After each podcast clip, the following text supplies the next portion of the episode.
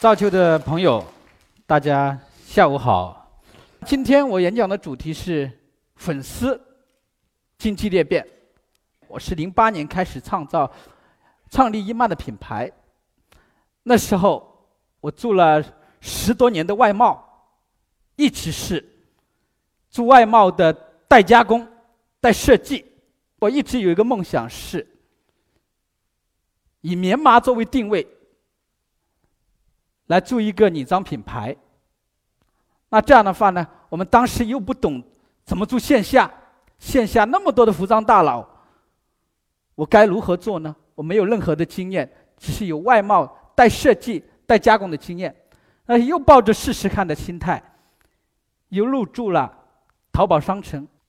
大家对双十一一定不陌生，明年的双十一都是。成为关注的焦点。这是我们英曼和我们汇美集团这几年双十一的蜕变。用这张图表，二零一零年，淘宝商城刚开启，天猫说我要搞一个节日，叫双十一。那时候我们一天的日销才三到四万块钱一天。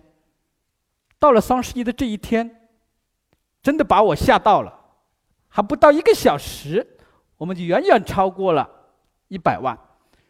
最后这一天卖了六百八十万。到了二零幺三年，我们一曼拿下了全国的女装冠军，取得了当天的销上销售是一点二六个亿。那我们的品牌又发生了一次蜕变。原来做外贸的时代，我们称之为为客户服务的时代，那是做外贸的品牌用户。那时候的用户客户不是太多，可能只有十来个客户在全球。我认为我们的第一阶段就是服务客户的第一阶段。那第二阶段，我们是到了用户的阶段，我们成立了伊曼的品牌。让消费者买了我们的产品，他成为我们的用户，这是第二个阶段。那第三个阶段，我认为是现在我们惠美集团的第三个阶段，是粉丝的阶段。我们如何在我们的用户当中找到我们真正的粉丝，他和我们一起进行裂变式的创业？现在在谈电商，我觉得已经。不算是什么新鲜事了。我想呢，分享一些观点。电商时代，我们到底应该怎么做？第一，不要盲目的跟风。我们当时在互联网上创立一曼品牌，那个时候早期的天猫，在女装的这个领域，以韩流为主。年龄的定位大多是价格比较低廉的十八岁到二十二岁的韩风，占据了整个早期的淘宝商城。但是很多的创业者觉得，哇，那个韩风卖的那么好，我也去做。后来发现盲目跟风的几乎是很难找到成功者。那时候，我在想，如果我要再做航风，我们一直做了那么多年的外贸的国际品牌的代工，价格我拼杀不来。第二，不是我真正喜欢要做的品牌风格，所以我们以棉麻作为定位，我们的用户群当时就定格在二十五岁到三十五岁的这个年龄段。那时候很多同学跟我讲。老方，你会很喘，一定会死。他说：“互联网早期都是这些用户群体，为什么你搞个这样的用户群体的定位呢？人家都看不懂。”其实我心里在想，你看不懂就好了。你看懂了就麻烦了。正因为我们选择了自己喜欢的定位，找到了一部分的用户群体，尽管早期的一两年我们很艰难，我们的转化率很低，但是我们的用户一旦购买了我们的产品以后，它的回头率和复购率是很高的。那使我们的品牌经过了两三年的积累，我们的粉丝的暴增的速度、复购的速度比其他的品牌要快，所以我们就一路在发展。所以说，创业也好，创立品牌也好，不要盲目的去跟风。我的观点是，当大家一窝蜂的在干一个事情的时候，意味着这个事情不好干。当大家都觉得这个地方无比的艰难、无比难做的、无比的难做的时候，意味着这个地方有机会。我们现在从去年五月份开始推出了千城万店。我推出千城万店，跟我以前早期创立淘宝一模一样，上淘宝的时候一模一样。他说：“老方，现在线下这么难做。”被你们电商打得一塌糊涂，这么多品牌，一年关店几百家，你凭什么能成功？你们还有很多线下的老牌，他在线下拥有最好的位置、最好的资源，你凭什么能成功？啊，我又心在想，当很多人不看好的时候，我觉得线下就是最大的机会，因此我们创立了千城万店的这个模式。现在的传播应该是到了一个碎片化的时代。如果我们的传播单单是跟以前一样，我讲给你听，消费者已经不愿听了。现在品牌的创造，我认为是要让我们的用户创造内容，让我们的粉丝创造内容。只有让他创造内容，你才能够。让你粉丝创造的内容，它进行自主的传播，我觉得这样的传播的价值是巨大的。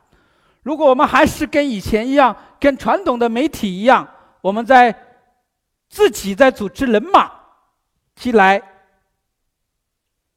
组织内容，我觉得这个力量是非常渺小的。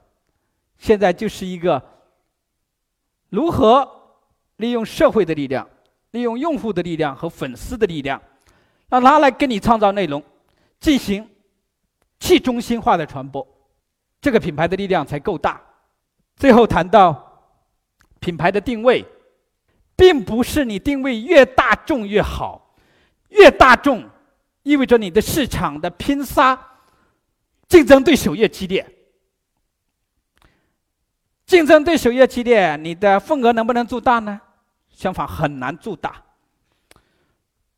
所以，品牌的定位越窄众，你服务于一帮铁杆的粉丝；相反，市场会很大，反而很容易做。我有一个朋友做外贸，在深圳，他做这个西裤的裤钩，他一年在全球各地。卖这样一个小产品，价格也不高，年销售额过四个亿。他就是在定位这样一个宅众的市场，把东西做好做到极致，也活得很滋润，也活得很好。谈到宣传，可能现在很多的八零后、九零后，他们已经对自媒体的玩法已经很熟悉了。但是千万我要提醒，你在创业一个项目。最重要的是，产品是一，你这个产品就等于房子的基石，这个一你没有做好，后面的工作都是等于白费。我认为所有的，只有把这个一做好了，你的服务、你的营销，都是在你的团队。不断加零的过程，只有把一做好了，你才有可能加到一百，一千、一万、一个亿、十个亿。但是这个一你还没做好，还是等于零的时候，你怎么加还是等于个零。所以说，产品最重要。有的公司虽然营销差一点，但是它的产品很好，但是它也可以慢慢慢慢发展的很好。尽管我们中国在这个大发展的时期，大家都想快，有的时候我认为慢就是快。跑步也是一样，如果你不会慢跑，更不会快跑。有的时候慢就是一股坚实的力量，它在真正的快。所以说，要让我们的产品真正会说话。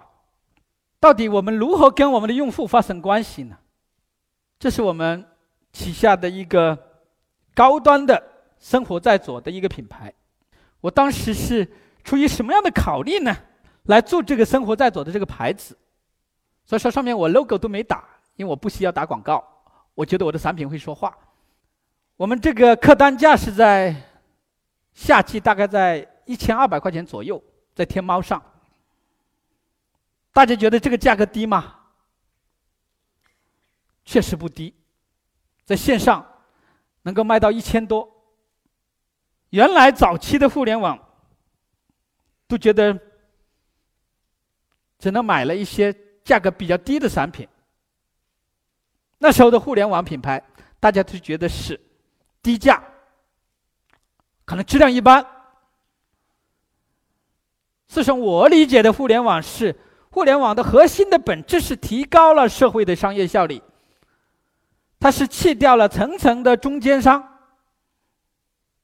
让我们的品牌商可以和消费者直接定价，把这个中间商的部分的定价给去除了。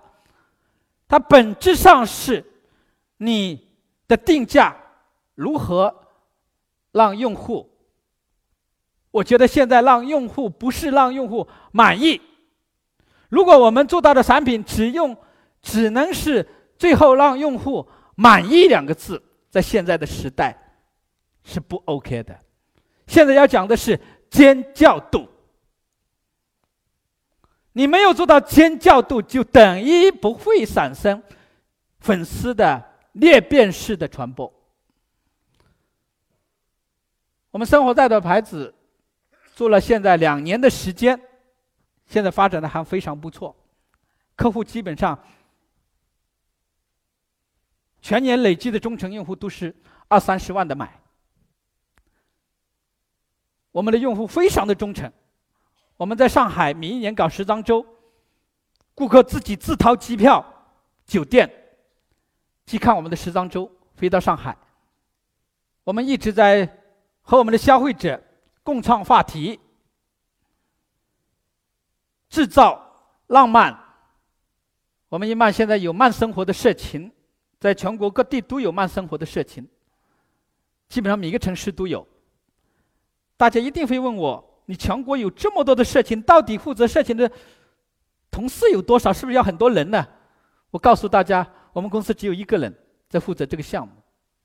我们搞社群活动，到底要不要我们公司派人过去呢？是不需要。我们在每一个城市都有站长，他们自发的组织活动。所以我们企业在。每一个阶段，我们都是在重视我们的用户，重视我们用户的感觉。我们早期只有一个单品牌一曼，到现在我们已经集结了十二个风格独特的原创设计师品牌。我们在围绕着慢生活的生活方式，来扩充我们的品类，让我们的消费者不但只是买了伊曼的衣服。更多的是买到了他喜欢的生活方式。另外，我们还有一个重点的项目是，让我们的粉丝和我们一起创业。他已经和我们伊曼品牌已经成长了这么多年，那伊曼到底什么时间能够开实体店？所以说，我们去年推出来，到现在为止，已经超过了两百家的店铺。我们。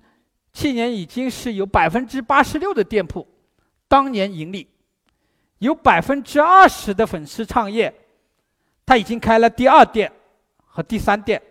大家想象一下，如果我在一个小县城，我有两千人的朋友圈，大家可以想象一下，这个小县城里面基本上是什么人都知道了。我们如果能够把传统店铺的生意，再加上电子商务的生意，再加上色情电商的生意，就是朋友圈，去经营好，我们千城万店实现了零库存。我们不需要我们的店主去承担任何库存，这是第一。第二，我们实现了线上线下同价同款同步上新。